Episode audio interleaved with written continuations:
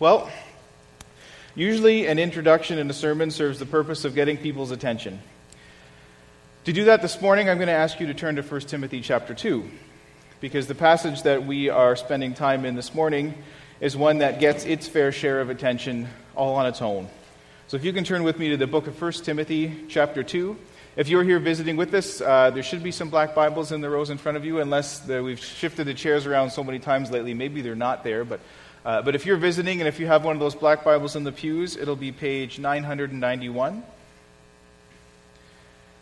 One of the short letters in the New Testament there. If you find the book of Hebrews, it's right in front of it. We're in 1 Timothy chapter 2, and I am going to read for us starting in verse 8. I desire then that in every place the men should pray, lifting holy hands without anger or quarreling. Likewise also that women should adorn themselves in respectable apparel, with modesty and self-control, not with braided hair and gold or pearls or costly attire, but with what is proper for women who profess godliness, with good works. Let a woman learn quietly with all submissiveness. I do not permit a woman to teach or to exercise authority over a man. Rather, she is to remain quiet. For Adam was formed first, then Eve. And Adam was not deceived, but the woman was deceived and became a transgressor. Yet she will be saved through childbearing if they continue in faith and love and holiness with self-control. Will you pray with me? Gracious Father, we thank you for your word. We thank you for the light that it is that we need in our own darkness and our own comprehension.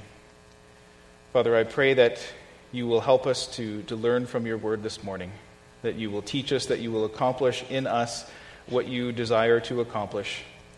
Help us to respond to your word for what it truly is, the word of God spoken to us with the power to save us. And Father, I pray for myself this morning.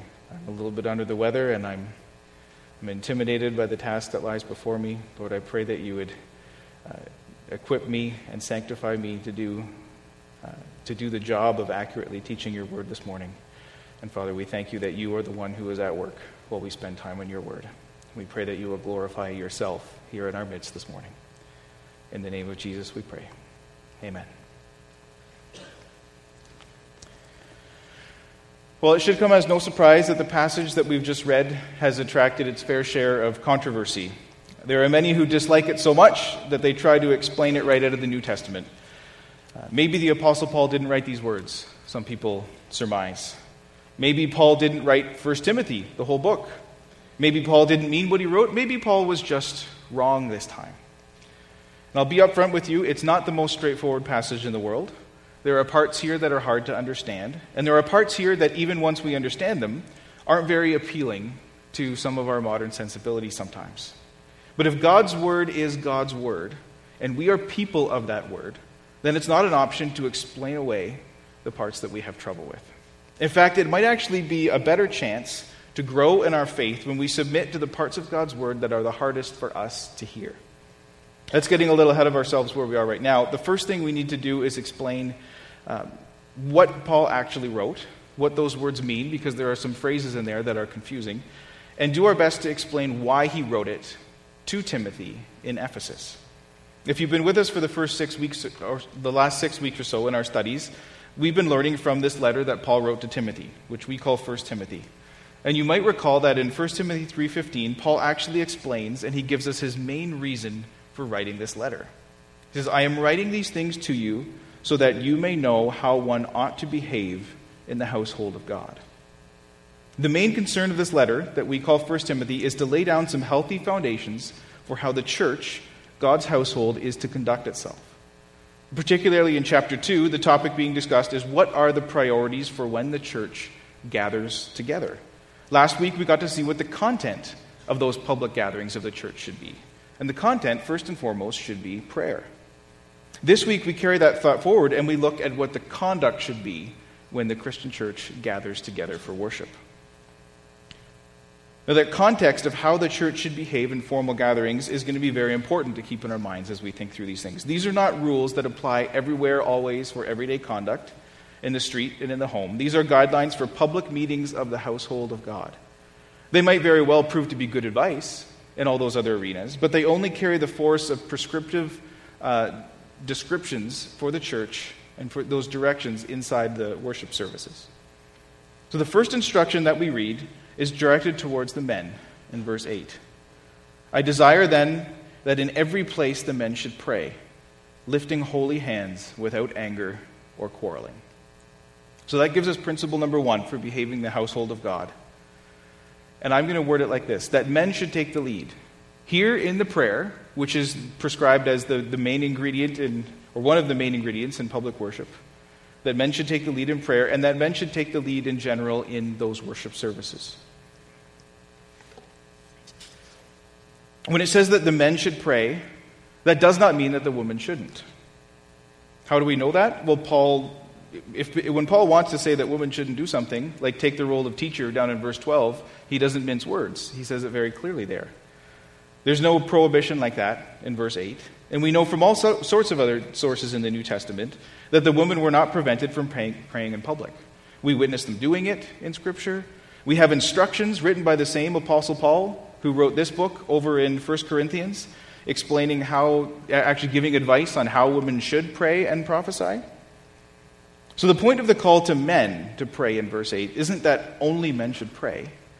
It's that first, the directive and the responsibility to pray is on the men. Men are expected to take the lead in worship, and Paul feels it's probably worth reminding them of that fact. Two things are supposed to characterize these men who pray publicly for the benefit of the church: a healthy relationship with God and a healthy relationship with others. Lifting up holy hands, it says in verse 8, which I don't think is the correct posture for praying, although that's a fine posture for praying to put your hands up. But I think he refers to hands because your hands are what you work with. There are, a lot of guys work with their hands. A lot of guys put their hands through a lot in the work that they do. For years I worked in a paint store, and there were very few chemicals that I have not dipped my fingers into for various jobs or completely saturated them in. As a result, I have what I'm told is chronic dermatitis. My fingers crack, the pads of my fingers crack out, and they dry out, and they crack and split and bleed all the time. Lots of guys put their hands through a lot worse than I do. Some have missing digits or scars or stories that their hands tell. A hard day of work might end with blisters or grease or other things that just don't come off. Paul says that our hands ought to be holy when we lift them up in prayer. And that's because our hands show where we've been and what we've done. So how are your hands? Psalm 24 asks the question, who shall ascend the hill of the Lord? And who shall stand in his holy place? And then it gives the answer. He who has clean hands and a pure heart. So how do we have clean hands? Holy hands. Well, the answer really has two parts. The first and most important part is that the only thing that will take away guilt and sin is the blood of Christ which was shed for us. If your hands and your heart aren't clean, don't hesitate to confess your sins to Christ and be cleansed. And on the basis of this passage, don't enter into worship of God, especially not before other people, until you have come to Him and experienced that. And there's another part to it. There's the part that the way that we live day to day before God. You know, our hands show with our work where we've been and what we've done. And God sees our lives too. So part of taking the lead in worship and in prayer is lifting up holy hands and with the very life that you live. The second characteristic that's mentioned is a healthy relationship with others. We're to pray without anger, without quarreling. Have you ever heard someone pray and you got the impression that their prayer was not directed primarily towards God? That maybe that prayer was for the benefit of some other people in the room. That the prayer wasn't to God, it was maybe at others. It was turned into a weapon. We have no right to use prayer in that way. Remember what Jesus instructed his followers about worship in Matthew 5, in the Sermon on the Mount. He says, if you are offering your gift at the altar, and there remember that your brother has something against you, leave your gift there on the altar and go. First be reconciled to your brother, then come and bring your gift. Genuine worship with God requires a good relationship with others in our lives. There's two things that can keep men from taking the lead in prayer: lacking clean hands or lacking a clean relationship. But the most crucial part to not miss in verse 8 is this: I desire that in every place the men should pray. Full stop. There's no point in pointing out that clean hands and good relationships is a requirement for prayer if we're not praying. The challenge, first and foremost, is that the men will take the lead in worship and in prayer in the life of the church. And that's a challenge for the men in the church today. Then we work forward in verse 9 and 10. The focus shifts over to the behavior of the women during these services. If you want to read with me, verse 9 again. Likewise also I desire that women should adorn themselves in respectable apparel, with modesty and self-control, not with braided hair and gold or pearls or costly attire, but with what is proper for women who profess godliness, with good works. So the first thing we should notice here is that opening phrase, women should adorn themselves. Sometimes we bounce off this passage just sort of in a glancing way with the wrong impression that it says that women should not adorn themselves. But that's not what it says. It's proper for women to consider their appearance and the way they appear to others. What we get here instead is what the proper standards and motivations should be for that. And the standard given here is with modesty and self-control, not with braided hair and gold or pearls or costly attire. There's nothing necessarily wrong with hair or gold or pearls or clothing. God invented them all, and He gives the beauty that comes with all of them. But in the end, those things can be temptations to move away from the standard of modesty if they're put to incorrect use. When we hear of modesty being flaunted, the first thing we tend to think of is probably seductive clothing that draws too much attention to a woman's physical attractiveness. And that is definitely a part of modesty, and it's definitely an area that is going to challenge the way the rest of the world acts and behaves right now, and it's going to convict us and challenge us about how we should walk as Christians in this world. But the mention of braided hair and gold and pearls and costly attire means that the call to modesty is not just limited to sex appeal. It's very possible for many women or men, so these bits of advice apply to men just the same way keeping holy hands and right relationships with others apply to women. It's very possible to flaunt modesty by dressing in a way that draws undue attention to yourself without being immodest in the sexual realm. Clothing and adornment can be and is used all of the time to send a message to the people around us. The message could be, I'm wealthy, I'm wealthier than you. It could be, I'm proper, and I'm classier than you. It could be, I'm powerful. I have a station in life that gives me control over you. The message could even be this, I'm humble. Look at the way I'm drawing attention to myself, to how humble I am because of how poorly I've dressed on purpose. At the root, when pride steps up and modesty starts to suffer, the goal is always to attract too much attention to ourselves. That's how it comes out. That's how it comes out of our heart. Paul is pleading with the women in the church, don't be like that. Don't let the standards that the rest of the world plays by creep into the way you live your life as a daughter of the living God. Particularly when the church gathers to meet and to worship. What do you want the attention to be on? What is your motive for dressing the way you do and acting the way you do? Is it to magnify the Lord, or is it to get that spotlight moved over towards yourself? We all have to ask this in our hearts. David Platt puts it in really useful terms when he prays like this. He says, may God raise up women across our churches who refuse to get up any day, especially on Sunday, and think, what can I wear today that will make me look good to the people around me? Instead, may our sisters in Christ ask this, how can I dress and what can I do today that will draw the most attention to my God? Verse 10 drives home what is really the best adornment for a Christian woman: good works that are in keeping with our faith. That's what's proper for women who profess godliness. These standards aren't for those outside the church, no matter how much good it might do the people outside the church to take notice of them. It's not our job to police everyone else out there. It's our responsibility to honor God in our behavior here as God's people and to bring Him glory. We live in a ridiculously visual age. And I say ridiculous because I wonder what history might say about the television and iPhone and social media generations that we are currently a part of right now. We take in so many images so fast, and we are affected by all of them. And this has always been the case for people. It goes right back to what Paul's talking about here, but especially in this age, we have so many ways to manipulate how we are perceived by other people. We can touch up pictures of ourselves. We can take a selfie over and over and over again and just discard the ones that we don't like and only show the people the ones that we do like. We have so much control over the way people see us today. There's a temptation to tweak the way you appear to other people and then to base your whole identity and your self-worth on that tweaked version that you present to them. Now more than ever, we need Paul's advice that the proper outward adornments of one who professes to know Jesus Christ is this: to live like someone who knows Jesus Christ, to live in a Christ-like way. Every outward adornment that you put on makes a statement to the world about you. If you want the world to know that you're rich, there are ways to send that message. If you want the world to know that you're sexy, there are ways to send that message.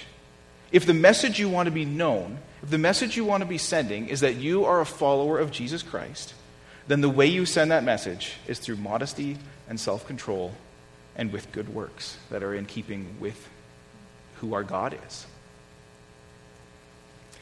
And now the rest of our passage today, picking up in verse 11, addresses in quite a lot of some detail a pattern of obedience that is to mark the way worship services in the household of God are to be conducted.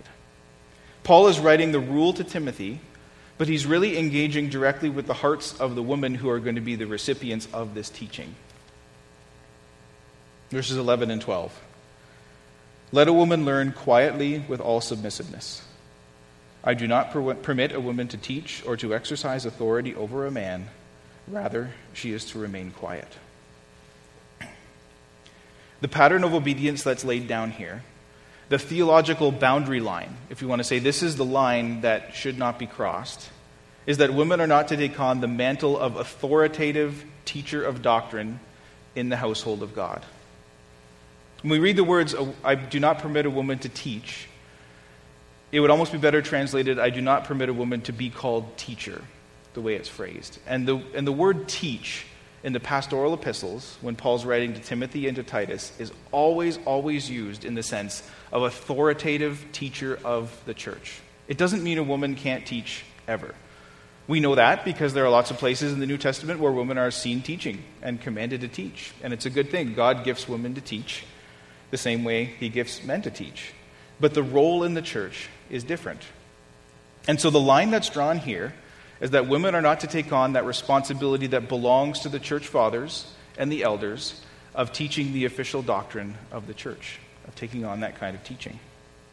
And everything that's written in those two verses applies to that one situation. Everything is shaping and fleshing out what that one thing looks like. You can't take the phrase, I do not permit a woman to teach, and pull it out of context and apply it everywhere. In fact, in Colossians 3:16, just to give one example, we're told that all believers, men and women, are exhorted to do this. Let the word of Christ dwell in you richly, teaching and admonishing one another in all wisdom. We're all called, as brothers and sisters, to constantly teach and remind ourselves about the gospel and about the word of God. All those other troublesome phrases can't be taken out of the context either. That women should be submissive, that they should not exercise authority over a man, that she is to remain quiet. They're all given in the context of willingly submitting to and not trying to usurp or take over that role of teacher in the church. They shouldn't be twisted into saying that women should always be quiet. And they certainly don't teach that any man in the church has authority to exercise over any woman in the church. That's not what's being said there at all. And it's been twisted into things like that in the past. We need to distance ourselves from those things, to repent of some of the things that misinterpretations and misapplications of these truths in the past. It doesn't prevent women from speaking in church. All these phrases are directed towards the hearts of the women, to this end, that they would respect the pattern that God has laid down for leadership in the church and embrace it. That they wouldn't try to usurp it. That they wouldn't accept this pattern of teaching in the church with an attitude that just chafes under authority. So there's a clear boundary. which is that the role of a spiritual teacher for the church family belongs to the male church fathers. Not all the men in the church, because we're going to look at, starting next week, the qualifications for those elders and those people that God gives to the church to lead it. And I'm sure that God has made exceptions to this rule over the years. I don't doubt that in certain times and places there have been no suitable male leaders or teachers, and that God has gifted and called women to step up. I don't deny that's never happened. But there's something about the very nature of those situations that calls attention. They're the exceptions that prove the rule. So there's this boundary line, and then there's also a principle that governs how we should behave on this side of the line. Paul's asking the women in the church to be learners, to be quiet and submissive and respectful, to not just grudgingly go along with the system, but to see it as part of God's gracious gift to the church and to support it. Someone whose perspective that I really value on this is a writer named Mary Cassian. She's clearly a gifted teacher in the church, and she wrote an article about the way she strives to joyfully use her gift in ways that would support God's design. She explained how the New Testament picture of the church as a family was a really important concept in working this out in her own life. And that's the same picture that we have of the household of God here in 1 Timothy. She writes this: "The Bible teaches that in the nuclear family unit, as well as in our corporate church families, the father, or multiple fathers in the case of the church, have the responsibility to lovingly lead and humbly govern the family unit." And then she talks about her struggles about deciding, well, when can I teach and when can't I? Which is probably a very legitimate struggle if you are here and you are a woman who is gifted in the area of teaching, because we have many in our church. If you ever asked that question, she found that asking the question, how far is too far, was an unhealthy question to ask, because it had her pointed in the wrong direction right from the beginning. And she said, instead, for me, a better question is, do I love what God loves? Am I treasuring Jesus by treasuring God's model of male headship? Do I uphold it and support male headship as a good and beautiful aspect of God's wise plan? Does how I exercise my teaching gift indicate that I value that? If you're a woman who's gifted in the area of teaching and you've been asking some of the same questions, I would encourage you to read that whole article by Mary. It's excellent. I'll post it on the church Facebook account next week, or if you just want a copy, come up and ask me after the service and I'll give you a copy. But this idea of replacing the, well, how far is it okay to go question with the, do I love what God loves in my heart question is a really important one for every believer in every area of our obedience to God's word. And the place that Paul goes next in this passage to give the theological explanation for the rule that he's just laid down is a powerful place for us to go and think through our motives for our obedience to God and his word. And the place where Paul takes us back is to Genesis, back to the garden, back to creation, and to the fall. Verses 13, 14, and 15. "For Adam was formed first, then Eve. And Adam was not deceived, but the woman was deceived and became a transgressor. Yet she will be saved through childbearing if they continue in faith and love and holiness with self-control." So verses 13 and 14 both give explanations for that pattern of male responsibility and headship in the church. The first and most important reason comes in verse 13, and it's rooted in creation. Before we even get to the fall, before things get twisted and broken and complicated, Adam was formed first, and then Eve. There was an order in creation. There was a design. There were differences between the two sexes. And that design was a good gift. The mutual roles of the man and the woman were a positive, beautiful reflection of the character of God. In the second argument Paul provides from Genesis, it takes us right into the heart of the obedience issue.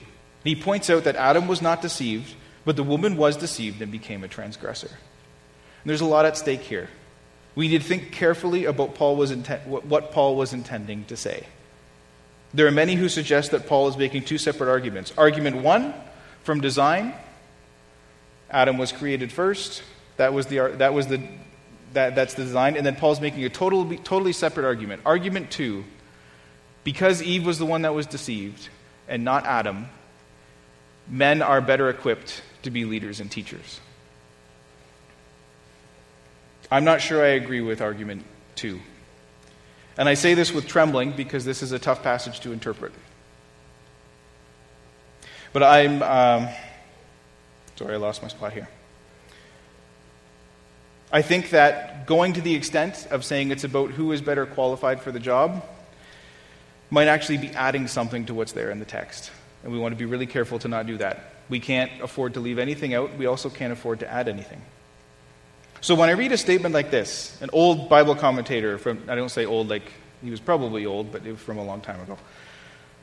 He said, this facility of deception on her part seems to suggest to the apostle her inferiority to man in the strength of intellect, and the consequent wrongness of allowing to woman an intellectual supremacy over man. My response to that is to say, I don't agree. I don't agree that Paul is making the point that women are necessarily less intellectually equipped to teach than men. All of us, I mean, from experience, all of us know lots of smart, even brilliant women. I've been in rooms where the smartest and most capable one there was not a man. I don't believe that Paul is saying women shouldn't teach because men are better teachers. I believe Paul is saying that men should bear the responsibility in teaching because that is what God has said. And there's a big difference there. There's a big difference between being able to prove from our own experiments and thinking to prove that, well, it really is the better idea that men lead because we can tell that they're better at leading, or instead to take God at his word and say, well, we're going to have the men lead in the church, not because it seems best to us, but because it's what God has said. And it's good enough for us that God has said it. It comes down to our reaction and the way we interact with God's word by faith. To take him at his word in faith, that's what he requires of us.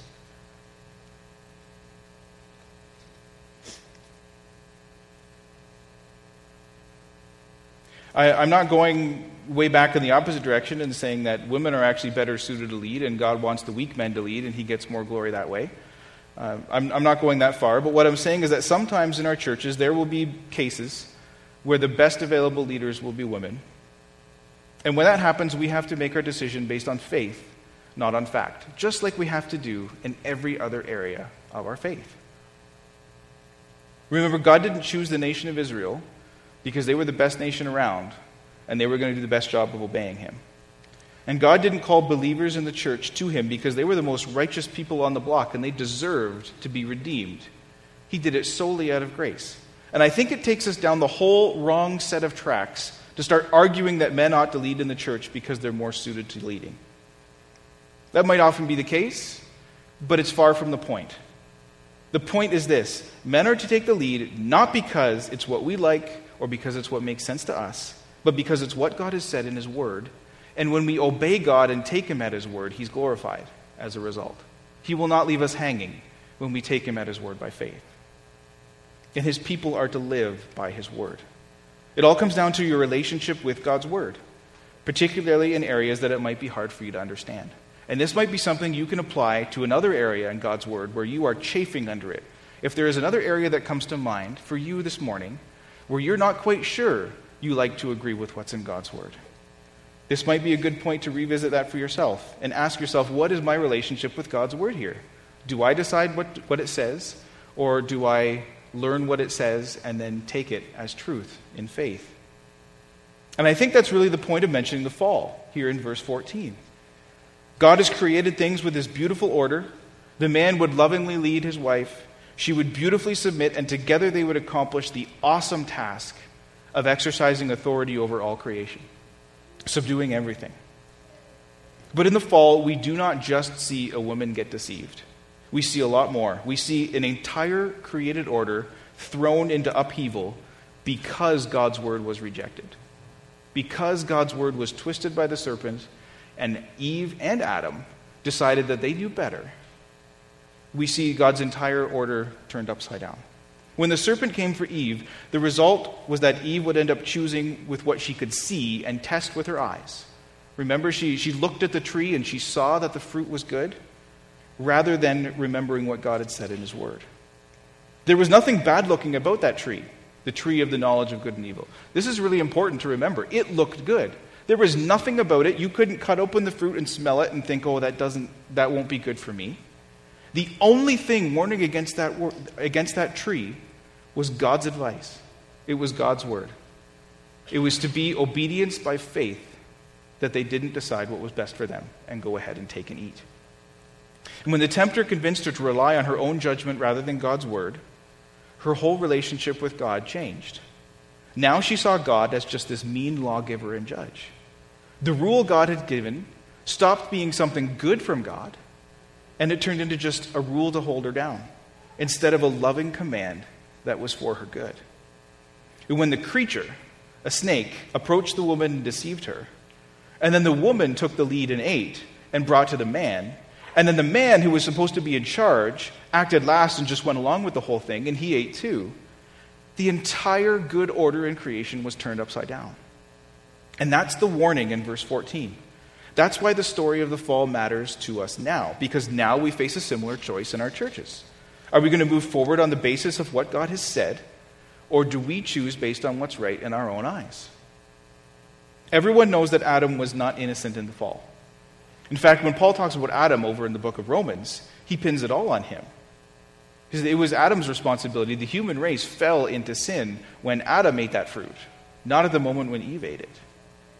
But he took the back seat in the garden in Genesis. He abdicated the responsibility that should have been his. And here in 1 Timothy, Paul is concerned more about the role of women, because he's saying something to women all the way through this passage. And so he focuses and emphasizes Eve's position in that story. We read in verse 14 that she became a transgressor. Those are serious words. Because of the way she had set aside God's word, she had found herself outside of the blessing that God had created her for. And so we get to verse 15. Yet she will be saved through childbearing, if they continue in faith and love and holiness with self-control. And we don't have time to take the scenic route with some of the interpretive possibilities in that phrase, she will be saved through childbearing. I'll just have to skip to the end and point out that we know, on the authority of God's word all through, that there is only one way anyone can be saved from their sins, and it's not by giving birth. It is by putting their faith and trust in the cross of Christ and the atoning work that Jesus did when he gave his life to pay the penalty for our sins and when he rose from the dead 3 days later. So we know, even though it seems a little strange on the surface, we can know with confidence that this does not mean that salvation for women requires childbirth. Probably what Paul's thinking about here is the idea that here's an opportunity for women to do the opposite of what Eve had done, which is to embrace their God-given role. If being church fathers is that one job that's denied to women, then bearing children is the one job that belongs exclusively to women. And he's trying to balance things out a little bit. But there could be something else to that reference about being saved through childbearing. It could be that Paul is still thinking about Eve's situation back in the garden, her predicament of becoming a transgressor. And he could be thinking about her when he says, but she will be saved through childbearing.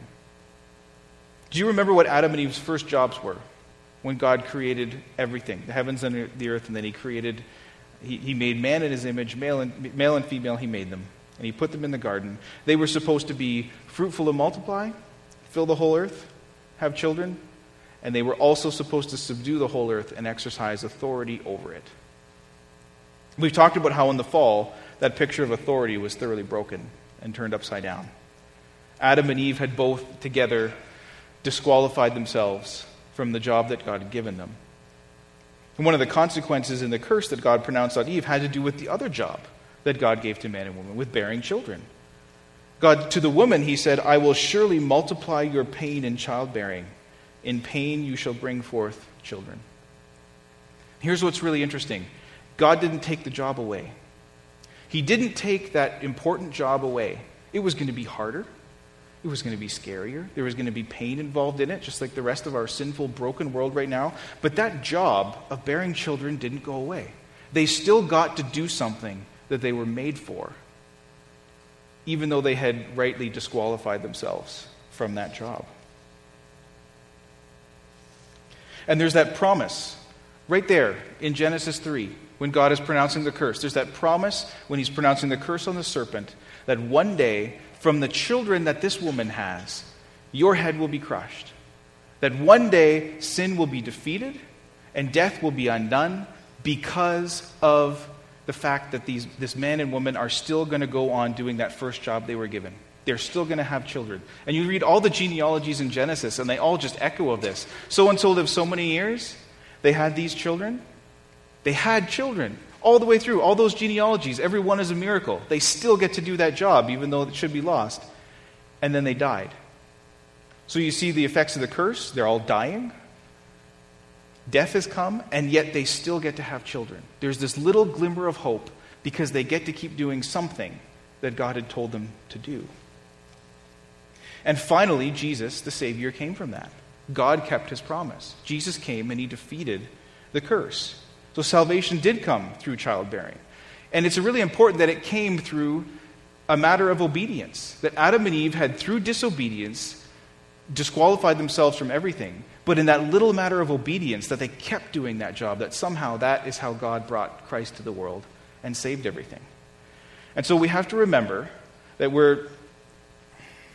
we've got a few things to keep in our mind at the same time. There's the picture of creation. Before the fall, before anything got twisted, it was already in God's design that man and woman would have different roles, that would be part of his picture here on earth, of the man leading and the woman submitting, and that as a result, before the fall, before it was all twisted into competition and anger and every other kind of sin, originally it was a beautiful picture. And then we have the fall, and we realize that everything was twisted. The woman, as part of her curse, is told that her desire will be to rule over the man, and the man will rule over her. That whole picture of beautiful submission and interlocking, that shared authority, that the headship of the man, all of that has been turned upside down, and there's going to be pain and suffering, and we know it. We have 6,000 years full of human history, give or take, that has been broken by that sin. And then we have Jesus, the one who came and crushed the head of the serpent, the one who died to remove the effects of the curse. Right? He came to abolish the effects of the curse as far as they're found. He has conquered death. He has won redemption back for those who put their faith in him. And what happens as God's people, when we start to live in a way that slowly, piece by piece, because we're still overcoming sin all the time, but when we start to live in a way where that curse has been taken away, we don't just throw off everything and then go off and do our own thing. Because that was the problem in the garden when we did our own thing. What Jesus has redeemed us for is to move back a little bit into what we were created for. We get to reflect now what God made us for. And that is a gift that's been given to us by our Savior.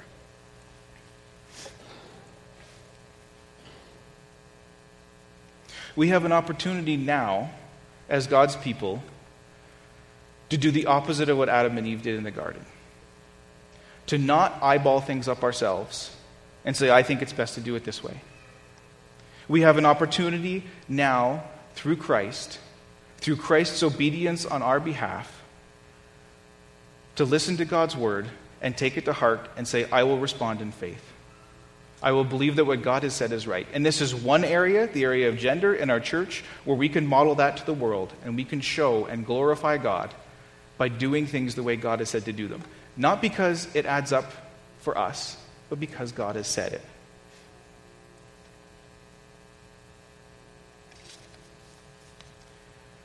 So men, don't abdicate your responsibility. We started this morning by saying the men take the lead in worship and in prayer. And we live in an era today where it's just too easy for us to slip into the background sometimes, in our homes and in our churches. We need men who are going to take the lead, and not in a domineering, sin-reflecting, masochistic kind of way, but in the kind of way that Jesus took the lead, that gentle servant leadership which was willing to die for the sake of his church. Jesus saves us more ways than we think. The obedience, the perfect obedience that Jesus came and lived out in this life, and the redemption that he has brought, offers us a chance to step into that role and be the men that God created us to be. It's the same thing with the women. We have a picture of submission and obedience, willing submission in Jesus Christ that is absolutely unparalleled. Submission in this world is a dirty word. If you read that phrase, the women are to be submissive, man, the world outside that doors, and maybe even some of us in here, because we're breathing the air and we're drinking the water out there, it sounds like a dirty word right away. But that's the way Jesus is described relating to the Father.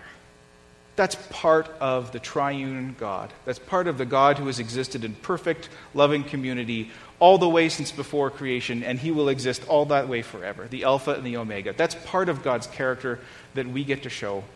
And ladies, you are called to that. And as a church, we are called to reflect that pattern in the way that we operate as our church, and that God will get glory from that. It's an opportunity. Jesus saves us in more ways than we think he saves us. His perfect obedience erases our disobedience. He is not just our Savior, but he's also our example in how we ought to live in the household of God. So that lie of Satan in the garden is still the same lie.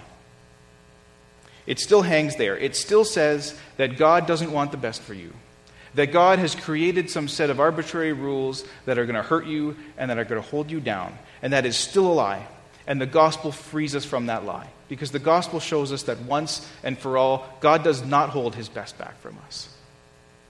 God is a gracious and loving God who wants us to experience every good thing with him. And that's why he sent Jesus into the world, to redeem us. We can take him at his word. We can trust him at his word. And trusting him in salvation never leads to anything less than those closing words in that verse, to continuing in faith and love and holiness with self-control. As a result of becoming God's people, we need to let the church conduct itself the way the Word of God would have it conduct himself, as ones who were created and saved and made to be his children. I'm going to ask the worship team to come up as I pray, and they're going to close us off in a song today. I'm a little bit under the weather, so I'll be out by the lampstand after, in that usual kind of pastoral spot where we always stand after the message. I'm a little bit under the weather, so I'll try not to shake your hand. I've dodged shaking many of your hands already today. But I would be happy to carry on talking about this passage and this topic, because I feel like there's lots that's still been left unsaid this morning. But let's close off in a word of prayer right now.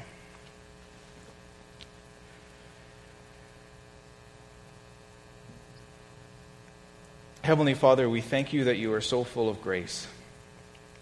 And we need your grace when we deal with hard issues that have the potential to divide the church. We need your grace in the way we respond to your word when we hear it on this particular topic. And we need your grace when we interact with others who have different convictions in this particular topic. Lord, we pray that you will help us always to be obedient to your word, to live in a way that reflects your word to us. We thank you that you've sent your word in the flesh, Jesus Christ, to redeem us from all of our sin, to redeem us from all of our brokenness, and to restore us to that image of humanity the way you meant it to be, the way we really get to see it lived out in the person of Jesus. We pray that you help us be gracious to others, and most of all, that you help us to be a good witness to the world, because we, based on our faith in you, in who you are and what you've said, we believe that as we honor you by walking according to your word, that you will receive glory in this world, that you will bless us, and Lord, that you will ultimately vindicate your word and your people. So remind us that our identity is based on what you have said and on what you have done. In Jesus' name we pray.